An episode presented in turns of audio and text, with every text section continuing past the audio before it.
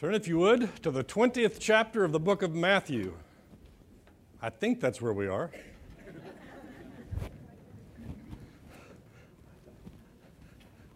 My wife and I got back from a cruise for our anniversary. Um, it's kind of interesting the people you randomly meet on a cruise ship. They, they just happen to be there. I told my wife I would take her on a cruise for her 60th birthday, which was in July, but that was July 2nd, and we had a wedding on July 7th. And for some reason, she thought those would interfere with each other. I didn't think it would interfere at all if we just weren't at the wedding, but whatever. Back to the book of Matthew. Last time we met, whenever that was, we talked about the rich young ruler coming to Jesus. What good thing must I do to inherit eternal life? He asked, and Jesus said, Well, follow the law. And he says, Well, what law? And Jesus gave him some example, and he said, I've done all of that. And then Jesus said, Take everything that you have and sell it and give to the poor. And it says that he walked away because he was very wealthy and he could not get rid of his stuff. And the disciples and Jesus have a discussion about what does it mean to be rich and how that hinders you from entering the kingdom of heaven. And Jesus finally says, with man this is impossible, but with God all things are possible. And they get into a discussion about the pecking order when they get into the kingdom of heaven. And we're going to see more of that today. So, chapter 19 ends with the statement But many who are first will be last, and the last will be first. So, picking up in chapter 20, verse 1 For the kingdom of heaven is like. Remember that Jesus taught the people in parables and most of them, not all of them, but most of them in the book of Matthew begin with the statement, the kingdom of heaven is like. He is going to teach us some bit of truth about what the kingdom is like and what life is like in the kingdom. So he uses examples that the people would have been familiar with to make a heavenly truth. So, Let's read through this. For the kingdom of heaven is like a master of a house who went out early in the morning to hire laborers for her vineyards. After agreeing with the laborers for a denarius a day, he sent them into his vineyard. Easy enough. He needs workers for the day. He goes to the town center and he says, Okay, you, you, you, and you, come on, I'll pay you a denarius. A denarius is a typical day's labor for a day laborer. Okay? So, however you want to calculate it out at modern rates for a 12 hour workday, for whatever, $20 an hour, I don't know. But that's what he's offered them. It's early in the morning, I need workers, and he goes and gets them. Simple enough. And going out about the third hour, he saw others standing idle in the marketplace. And then, and to them he said, You go into the vineyard too, and whatever is right I will give you. So they went. Going out again about the sixth hour and the ninth hour, he did the same. And about the eleventh hour, he went out and found others standing. And he said, Why do you stand here idle all day? They said to him, Because no one has hired us. He said to them, You go into the vineyard too. So you get the picture. 6 a.m., he hires the first group. Three hours later, he goes out and says, Why are you standing here? He says, We need some more we need work. Okay, go out into the field. Now, the first group, he actually told them, I will pay you a denarius. The second, third, and fourth group, all he says, I'll pay you what's right. The last group, which is at five o'clock in the evening, he says, You go work in the field. He doesn't really promise them anything. So we have a denarius, we have something that is right, and why don't you just go work in the field? That's the picture. And when evening came, the owner of the vineyard said to his foreman, Call the laborers and pay them their wages, beginning with the last up to the first. And when those hired about the eleventh hour, that would be about five o'clock in the afternoon, At the 11th hour came, each of them received a denarius, a day's wages for one hour of work. That's what they got. You can imagine their excitement when they realized that they had made a day's wages for one hour of work. We could have a long discussion about whether they were grateful, whether they figured they had pulled, you know, the wool over the guy's eyes or something. It doesn't matter. He was paid, they were paid a full day's labor. Hmm. And when those hired about the 11th hour, each received an denarius. And when those hired first came, they thought they would receive more, but each of them also received a denarius. So you get the picture, right? Six o'clock in the morning, nine o'clock in the morning, noon, three, five. This group comes, they get paid a day's wages. This group down here is watching this whole thing. Wow, they got paid. I've been here 11 hours more than they've been here. If they got paid a denarius, I should get 11 times as much. That's what I should get. And they didn't. But each of them also received a denarius, and on receiving it, they grumbled at the master of the house. Why would they grumble? Because it wasn't fair. It isn't fair that you give a day's labor to the guy who only worked an hour. They grumbled at the master of the house, saying, These last worked only one hour, and you made them equal to us who have borne the burden of the day and the scorching heat. But he, the master, replied to one of them, to one of them, Friend, I am doing you no harm. Did you not agree with me for a denarius? Take what belongs to you and go. I choose to give to this last worker as I give to you. Am I not allowed to do what I choose with what belongs to me? Or do you begrudge my generosity? So the last will be first, and the first last. How did we end chapter 19? But many who are first will be last, and the last first. It's a repetition. They swapped the clauses, but it is a repetition of the same thing. So, question Is it fair? that the master paid the workers who worked one hour the same thing that he paid those who worked 12. The ones that worked 12 had been there during the heat of the day. They had worked hard all day long, and they got the same reward that the one who had only worked one. We would look at that and go, This isn't fair. There's something wrong with this picture. But remember, Jesus is trying to teach us a secret, a truth about the kingdom of heaven. What is that truth?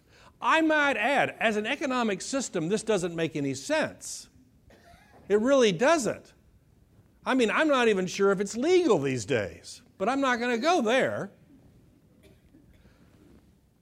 it doesn't make economic sense because as a master, I would want to get the labor as cheap as I could get it. I want to be fair. I want to be an honest employer, but I'm not going to overpay people if I don't have to. If there's no law that says I have to over, why would I do that? And that's what the ones who worked all day long wanted to know. And the master turns to them and says, Why are you angry? We had a deal. You and I had an agreement, and that is you work all day and I pay you a day's labor. Why do you begrudge me?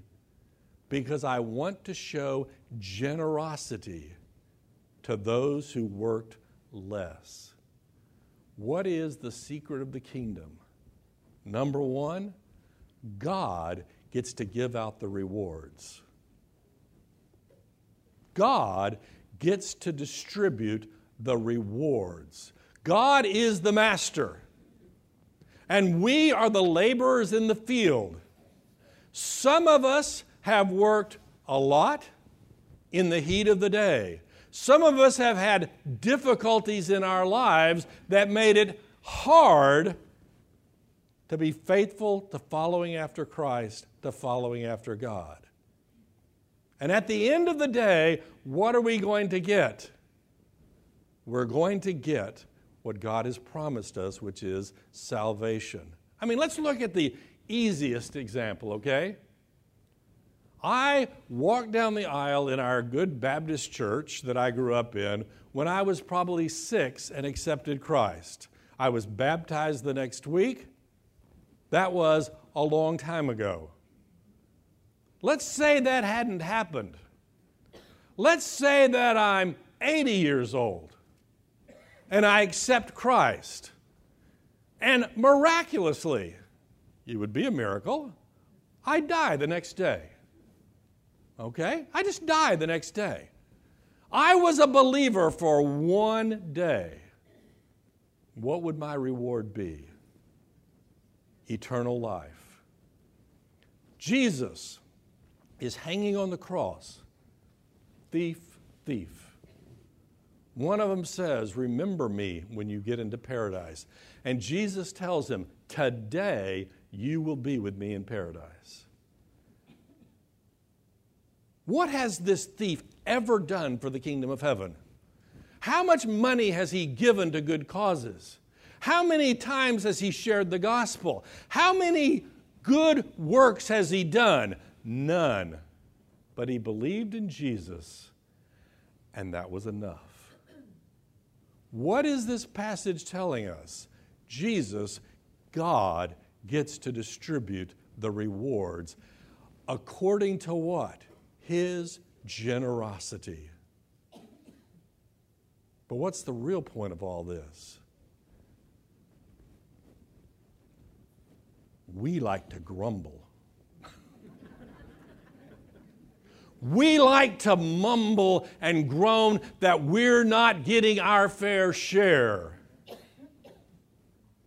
We want to complain. The moment that we see someone who has something that we don't have, we go to God and say, This isn't right. And I kept using the word fair, even though I hate the word fair. Why do I hate the word fair? Because it's exceptionally nebulous. What does it mean? Well, I give one child a dollar, I give another child a dollar. That's fair, I guess. Why did I have to give either child a daughter? I mean, either child a dollar. Okay? I, I did it out of generosity. We look at God and we think whatever it is that God gives good to somebody, He has to give it to me. And guess what? God doesn't work that way because God is working toward your holiness and toward your salvation and what it is that takes for you to get there, well, that's in God's control. The laborers complained or the laborers rejoiced. But the reality is, the master distributes it according to his good pleasure. What should we learn from this? Don't complain. Don't. Don't complain to God and say, I didn't give my fair share when you got exactly what God promised you you would get. You did. It's as if we begin to believe that God's salvation is not enough. It's like we want to think, okay, if He gave me salvation when I became a believer at six and somebody else became a believer at 80, I'm getting robbed. I should get twice as much salvation. what does that even mean? But that's what we believe. That's what we expect. What we really expect is to God, for God to chastise that person for waiting so long. Come on, swat him a few times.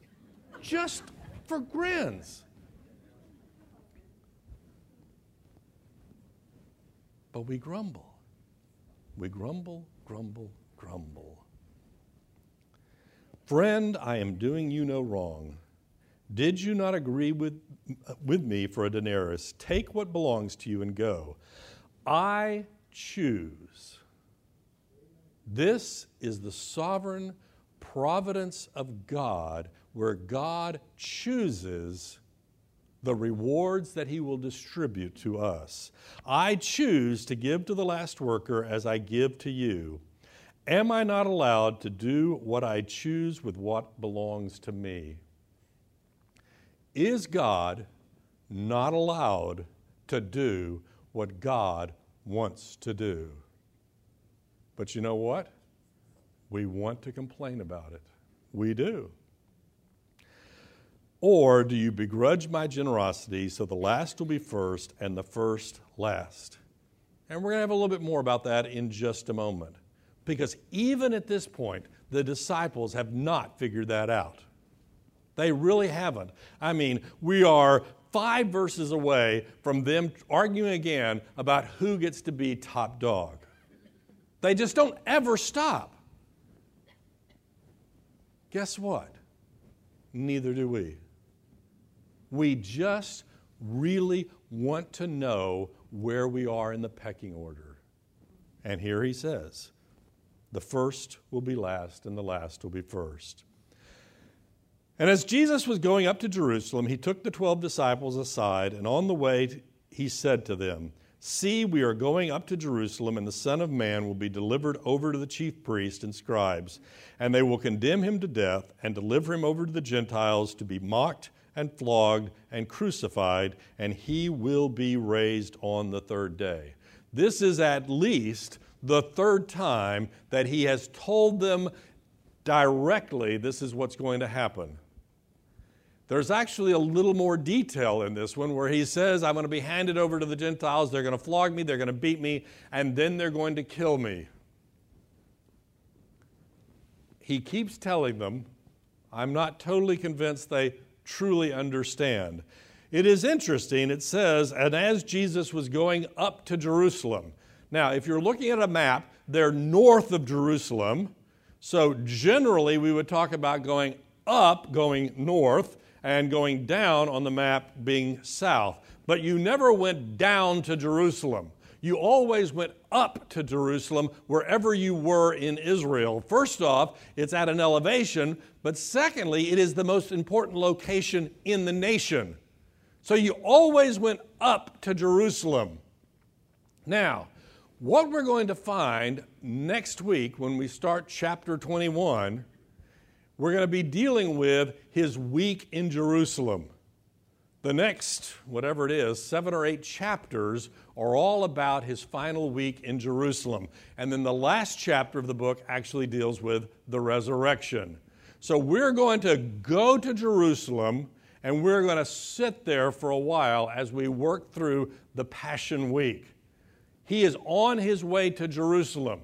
We've had this discussion before, and just to remind ourselves, he goes off into the boondocks you know, the other side of the Jordan River or Samaria or someplace else, and he works his miracles and he tells the people, Go tell everybody what I did. But when he's in Israel and he performed a miracle, as a general rule, he would tell them, Don't tell anybody, because his time wasn't right yet. Well, his time is right now. It is time for him to go to Jerusalem one more time. And that's where he's going. That's where he's going. We are going up to Jerusalem, and the Son of Man will be delivered over to the chief priest and scribes, and they will condemn him to death. He is describing exactly what's going to happen to him. The scribes and the Pharisees, who have been after him since the beginning of his ministry. Why? They are jealous, true. They don't like the fact that he is getting the influence of the people and they're losing it. They don't like his message, they don't like his ministry, and they're going to get rid of him. That's their plan, and it's going to work for about three days. Hand over the chief priest and the scribes, and they will condemn him to death. But you know that in the uh, Israel at the time in the promised land, the Romans were in charge, and so the Romans were the only ones who could execute somebody. So they're going to hand him over to the Gentiles, the Romans, to be mocked and flogged and crucified. He even gets to the point where he tells them how he is going to die. Now, we've had this exact same discussion over and over again. What do you think they're thinking? Okay? They want a Messiah. They want him to come. They want him to rule. They want to be the sidekicks of the ruler. And here he is talking about being mocked, flogged, and then crucified. Probably one of the cruelest forms of execution ever devised. I've read of some worse ones, but this one is pretty bad. We'll talk about that more later. Now, as an aside, it says, I'm going to hand, be handed over to the Gentiles to be executed, to be crucified. Who is it? This is not a trick question, but don't answer it. Who is it that killed Jesus? I know that in church history, there was a long time where we blamed the Jewish community for killing Jesus. They were the ones, they were responsible for his blood. Let's go kill him. It doesn't say here that the Jews killed him, it says that the Gentiles killed him. By the way, most of us are Gentiles. But who was it that killed Jesus? More on that in just a moment and he will be raised on the third day. Remember, he has told them about the sign of Jonah.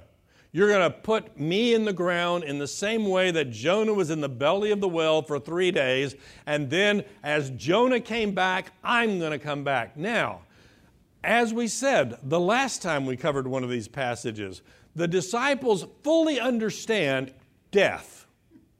Okay?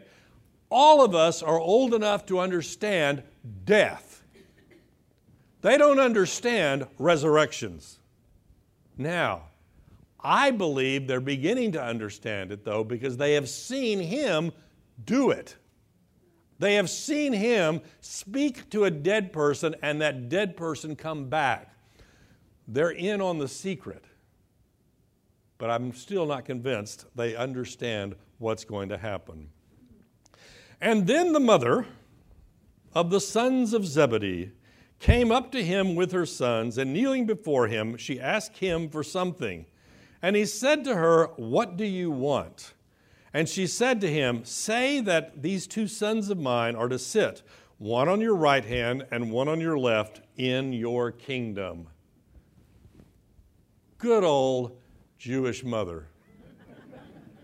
Not a Jewish mother, any mother any mother in the world wants to watch out for her kids and make sure they get what they deserve, right? No, they get more than what they deserve. I know what my kids deserve, so I want them to have more than that. There is some speculation about whether this was the mother's idea or whether it was the son's idea, and they told their mother, Go ask Jesus because, hey, who can deny a mother, right?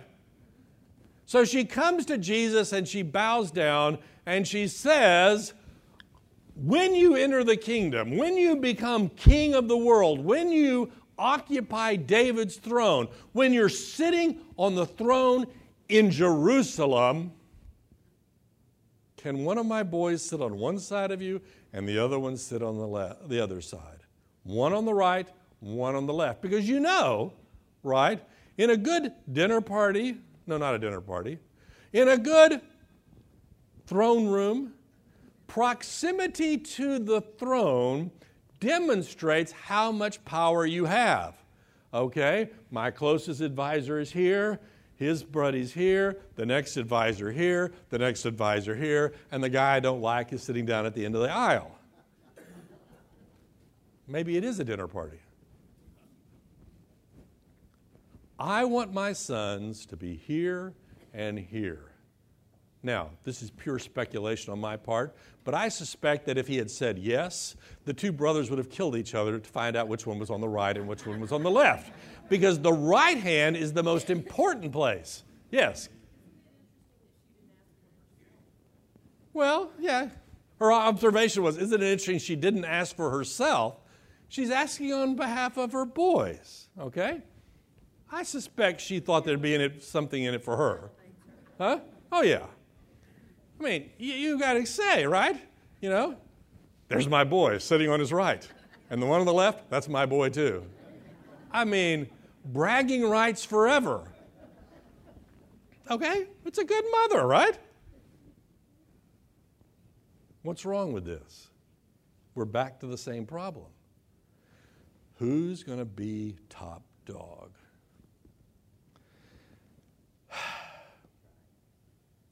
Jesus answered, You do not know what you are asking. Are you able to drink the cup that I am to drink? He looks at the two boys and he says, You don't know what you're asking. Are you able to do what I'm about to do? Now, in their brashness, in their, I don't know, stupidity, they say to him, We are able. Sure, whatever you can do, I can do better. That's what they're saying. I mean, you know, these are the same disciples who are going to tell him, We're never going to leave you. No matter what happens, we're going to be with you till the end. And by golly, as soon as the week is over, they're going to be running back to their boats to be fishermen. But you got to give them some points. They at least said, sure. They didn't ask what it was. They said, sure, whatever it is, we're with you. And then he said to them, Oh, they said to him, We are able. He said to them, You will drink my cup. It is interesting to me because I know, well, I suspect that Jesus is a little ticked off at them because they still haven't figured it out. But I also suspect when he said this sentence, he was kind of sad because he knew it was going to happen. He knew what was going to happen to these boys. He knew what was going to happen to the 12 disciples. Judas is going to kill himself. More on that much later. What's going to happen to the other 11? I'll tell you what's going to happen to the 11, other 11. This one's going to get executed. This one's going to get executed. This one's going to get executed. This one's going to get executed. This one's going to get executed. This one's going to get executed. This one's going to get executed. This one's going to get executed. This one they're going to try to execute him, but it's not going to work. So they're going to stick him on a rock of an island and he's going to write the book of Revelation. Are they going to drink the cup? Yes. Do they know what that means right now? No. What's going to make the difference? I'm going to die, and in three days I am going to be raised from the dead. The moment they see the resurrected Lord, they know who wins. They know who wins the battle. And at that point, every one of them is willing to be obedient unto death. And he looks at them and he knows this. You are going to drink the cup. But to sit at my right hand and my left is not mine to grant, but it is for those whom it has been prepared by my Father. Go back to the parable. Who gets to distribute the rewards? God. God gets to choose who's on the right, God gets to choose who's on the left. God gets to distribute the rewards. This is not for you to decide. It's interesting, he even says it's really not for me to decide, it's for God the Father. And when the ten heard it, they were ticked off. They were indignant at the two brothers. Once again, there's some speculation in the commentaries whether they were ticked off because they hadn't thought of it first. You know, why didn't we think of sending our mothers to Jesus to ask him? Or they were just ticked off because they wanted to be at the top of the pecking order. Either way, they were ticked off. They were indignant, but Jesus called to them and said, You know that the rulers of Gentiles lord it over them, and their great ones exercise authority over them. It shall not be so among you. But whoever would be great among you must be your servant, and whoever would be first among you must be your slave. Even as the Son of Man came not to be served, but to serve, and to give his life as a ransom for many. You know that in the real world, people are always fighting. This is Jesus talking to them fighting to be the top dog.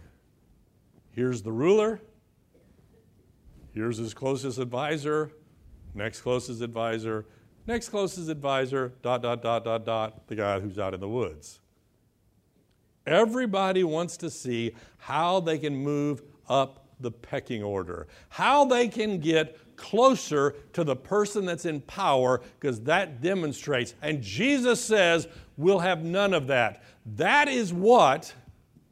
That is what the rulers of the Gentiles do. We have a different, a different perspective about what is important and what's not. It will not be so among you, but whoever would be great among you must be your servant. How do we demonstrate in the everyday life that we are following after Christ by being a servant? Why do we have trouble being a servant? Because it's so servantish. I mean, I may be willing to work for the kingdom as long as I get to call the shots, I get to determine what I do, and everybody knows that I'm doing it. I want people to know, ah, he's doing great things for the kingdom. But to be a servant means that in the eyes of the world, you have no authority. And we don't like that. I mean, I don't mind being a servant if everybody knows that I'm in charge while I'm doing it. Richard Foster, who wrote his book about spiritual disciplines, talks about that. He says, We want to be a servant who's in control, and that's an oxymoron. It doesn't exist, but that's what we want. Yeah, I'll help you do your religious thing as long as I get the glory. And Jesus says, No. You want to be first, go find someone and help them. But wait a minute. If I'm really a servant, who's going to know? God. Do you remember back months ago when we worked our way through the Sermon on the Mount? Don't do your acts of righteousness to be seen by men. Because if you do them to be seen by men, you will receive a reward, but it'll be a reward from men. But rather, do your acts of righteousness in secret. Remember the discussion? When you pray, go hide in your closet. When you give, don't let your right hand know what your left hand is doing. When you fast, don't look like you're dying. Just act like a normal person. Don't let people know. And then your heavenly Father, who sees what is done in secret, will reward you. So here's the bottom line Do we have the faith to believe that God's rewards are better than the rewards of this world? And that's what he's telling them here. You want to be the greatest, be the servant of all. Well, I don't want to be a servant. Jesus will demonstrate this in his last week at the Last Supper, where he washes the disciples' feet. The person washing the feet is the lowest servant of the lowest servants. I mean, you're walking around in sandals, the, the uh, streets are filthy. Not only do you have the dirt and the dust, you have all the droppings from all the animals, and you get to a person's house and your feet stink. So a servant would be there to wash your feet, to clean them off. And Jesus does that job for the disciples. Whoever would be first among you must be your slave, even as the Son of Man, and here it is, came not to be served, but to serve, and to give his life as a ransom for many. He has been talking about his death. He has been talking about being handed over to the Gentiles, being killed, and being raised from the dead. He has not really spent a lot of time talking about why. Why is this happening? Why am I doing this? What is the purpose of my death? And he tells them right here My death is going to be a ransom for many people. What is a ransom? Somebody kidnaps you and they offer to give you back for some sum of money. You buy them back from their captivity. One of my favorite short stories, O. Henry, The Ransom of Red Chief. Any of y'all ever read it? If you haven't, you ought to go home and read it. It's short, it's probably online somewhere. These bad guys kidnap this uh, rich guy's grandson to hold him for ransom. To make a long story short, at the end, the grandfather says, If you pay me money, I'll take him back. and they willingly pay the money.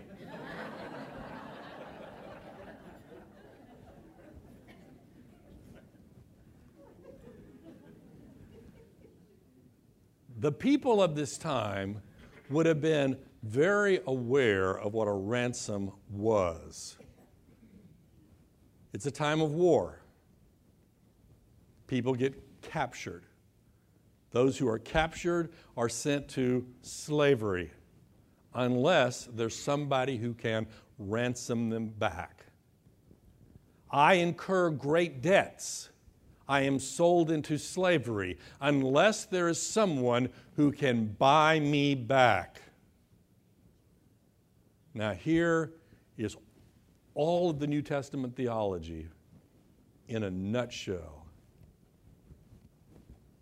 Who has us in captivity? Why do we need to be ransomed. We have sinned. Our sin has put us into captivity.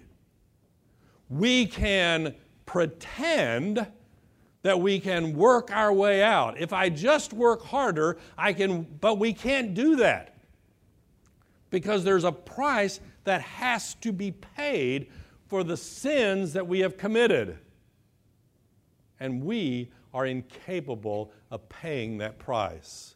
Someone has to pay that price for us. I'm sitting there working on the galley ship of the Roman Empire. I am sitting at an oar rowing day after day because I was captured. I will never, ever earn enough rowing that boat to buy my freedom. Someone has to ransom me.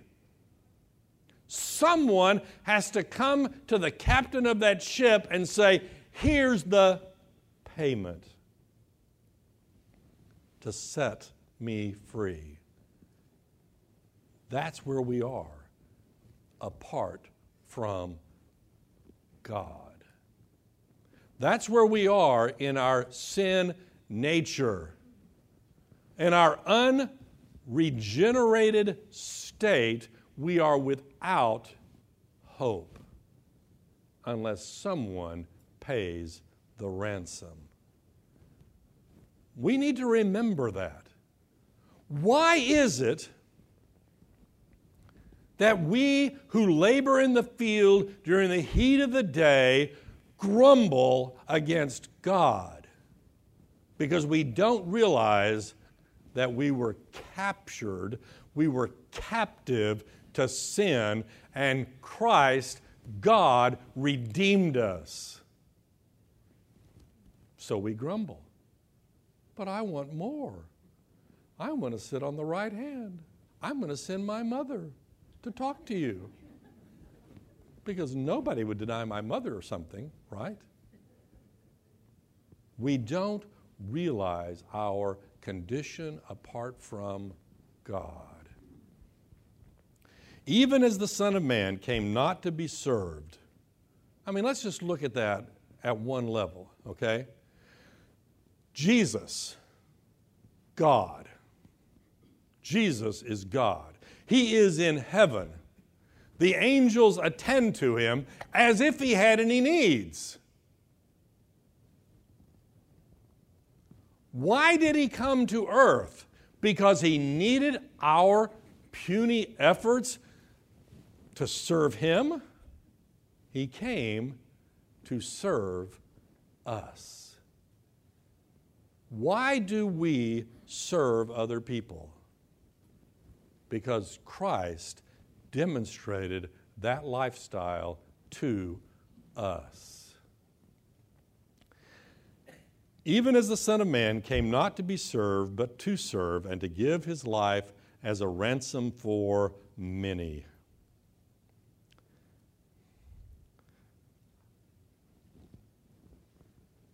I'm going to open a can of worms, and then I'm going to run away very quickly, and we're going to finish the chapter.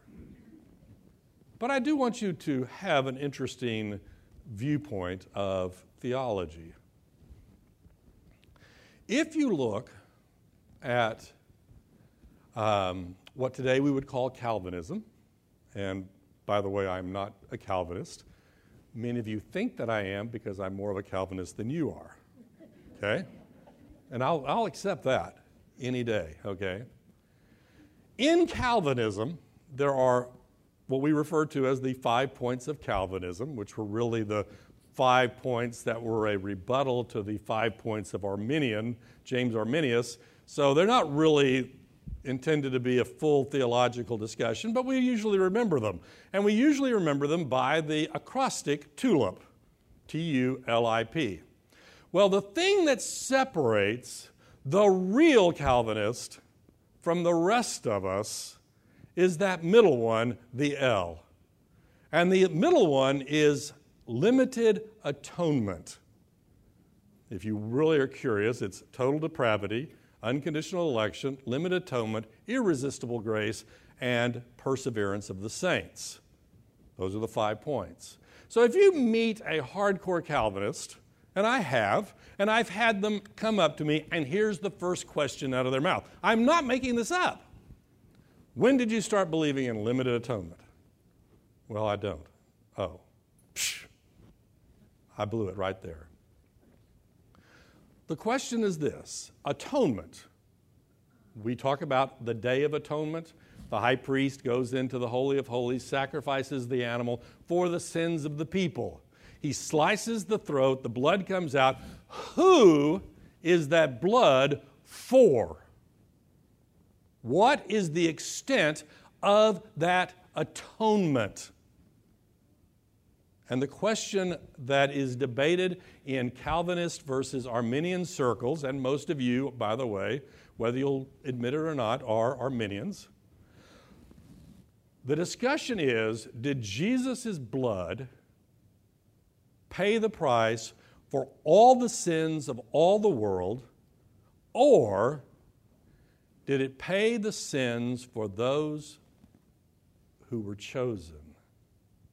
Is it limited to those who God had chosen. What does this passage say? And he gave his life as a ransom for many. It doesn't say all, it says many. Now, we go back to John 3:16, for God so loved the world that he gave his only begotten son that whosoever believed. Who did he die for? The world. Who does this say that his blood the many.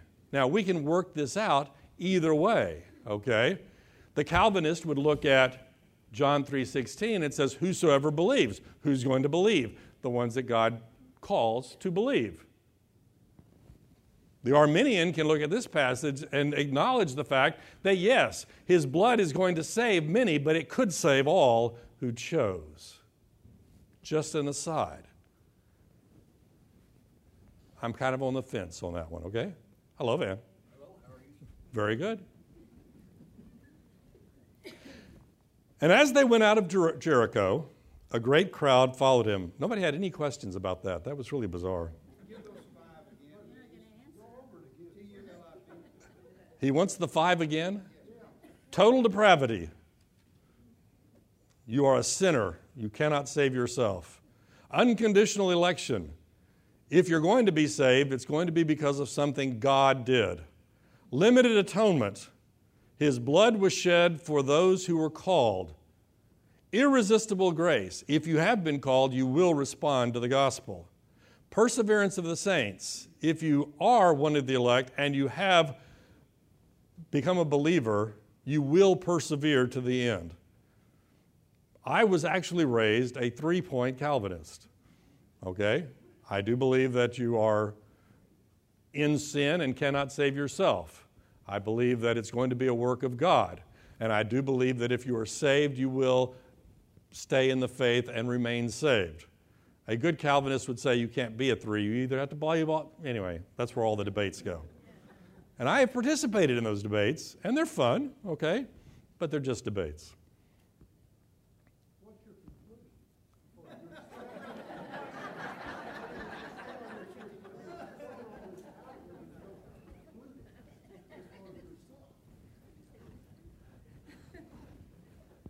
I believe, his, his question is, what is my conclusion for myself in all of this? I believe that we go to the world and we share the gospel with everyone. And we can do that with the confidence that if they believe, the blood of Jesus Christ will save them. Or the blood of Jesus Christ saves them and they believe, whichever way you want.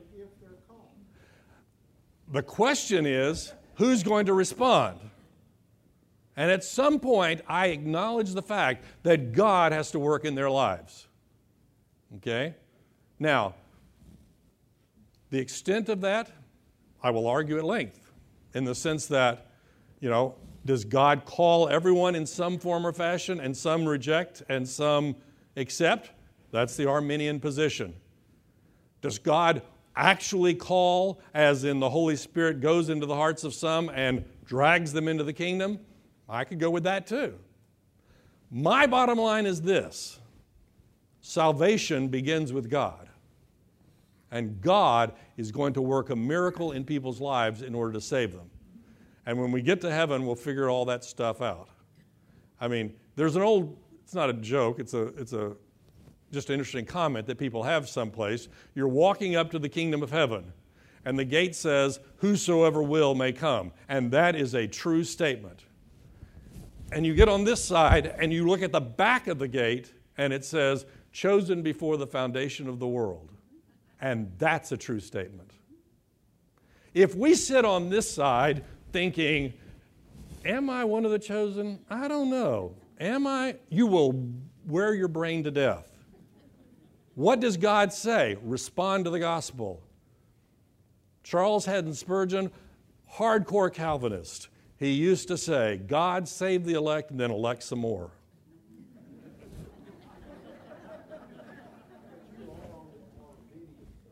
I am square in the middle. I am as in the middle as I can possibly be. no, I am. I am. Okay. As I said, I do believe that it is a work of God. I do believe that God initiates salvation, which tends to put me on the Calvinist side. But I do believe that we share the gospel to everyone and we pray that they will accept. So I acknowledge that the Arminian position has scriptural backing. And I acknowledge that the Calvinist position has scriptural backing. Neither one of them, in my opinion, are heresy. I mean, if you really want to get into it, you can go over here and become a Pelagian, and that's heresy. That idea that I can somehow save myself, that through my works or something, that's heresy. The difference between Arminian, and I'm, I do not want to belittle it because there are people who go to great lengths to talk about it, and I've read both of them and I like both of them. So I plant myself firmly in the middle. That's what I said. I'm more Calvinist than most of y'all. But I've hung around real Calvinists, and I'm not over there either. Okay? But that's fine. I'm comfortable with that because both of them, I believe you can make a scriptural foundation for. That's why when I teach Romans chapter 9, I teach predestination because by golly, that's what Romans chapter 9 teaches. But I also recognize that there's other verses that say God in his foreknowledge shows us. Anyway, go ahead. I've really lost it here.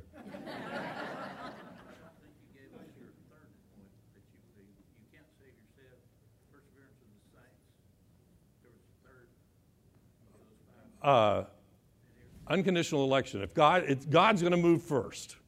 Right. Yes. Yeah. That's the baseline. Yeah. We're not evangelizing. The whole discussion is just discussion. Right.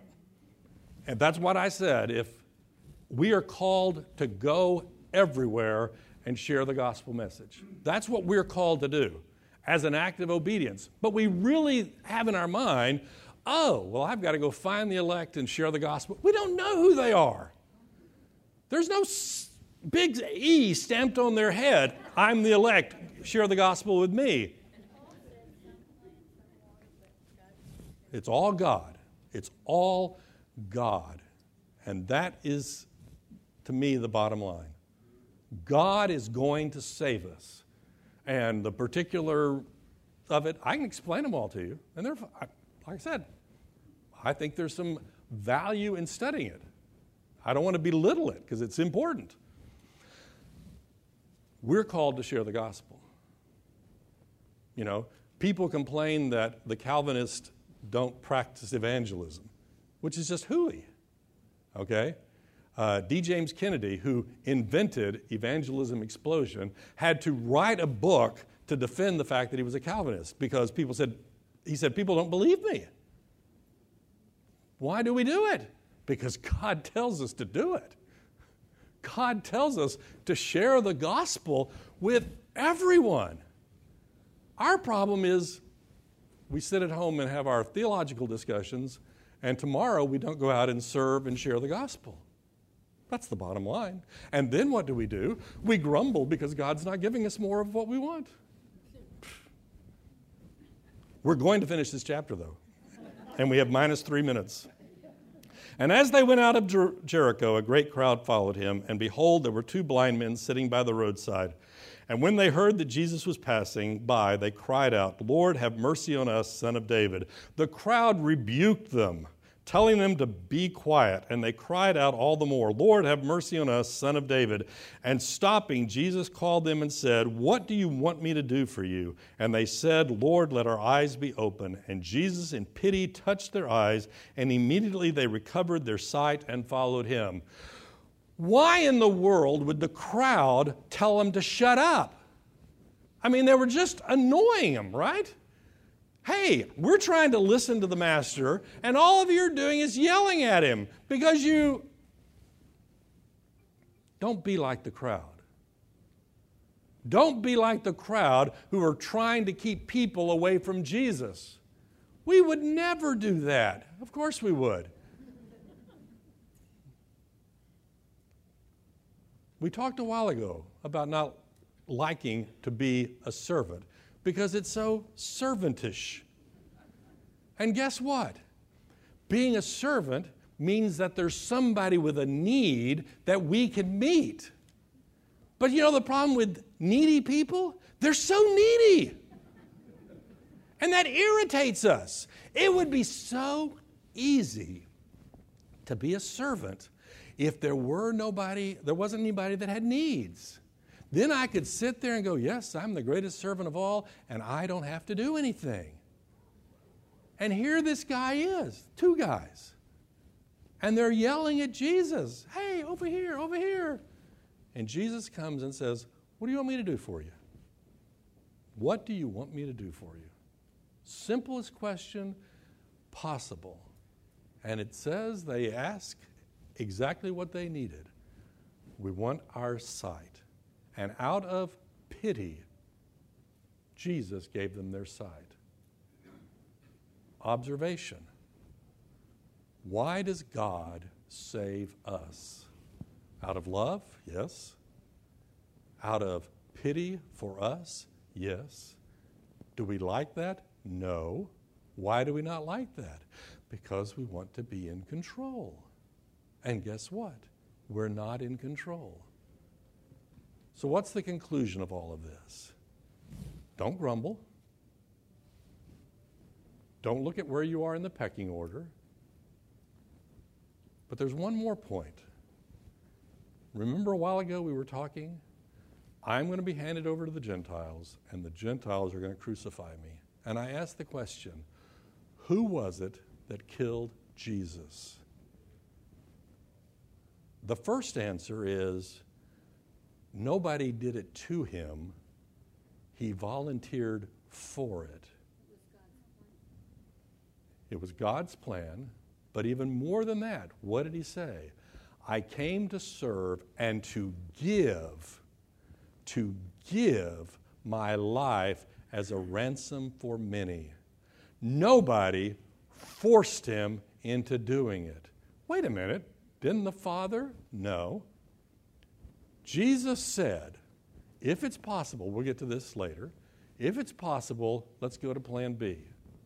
But not my will, thy will be done. Who is it that killed Jesus? Our sins are what drove Jesus to pay the price to be the ransom buy us out of captivity. That's the bottom line of all of this. And the moment we begin to think that I'm the top dog, I'm going to grumble when you don't treat me like the top dog.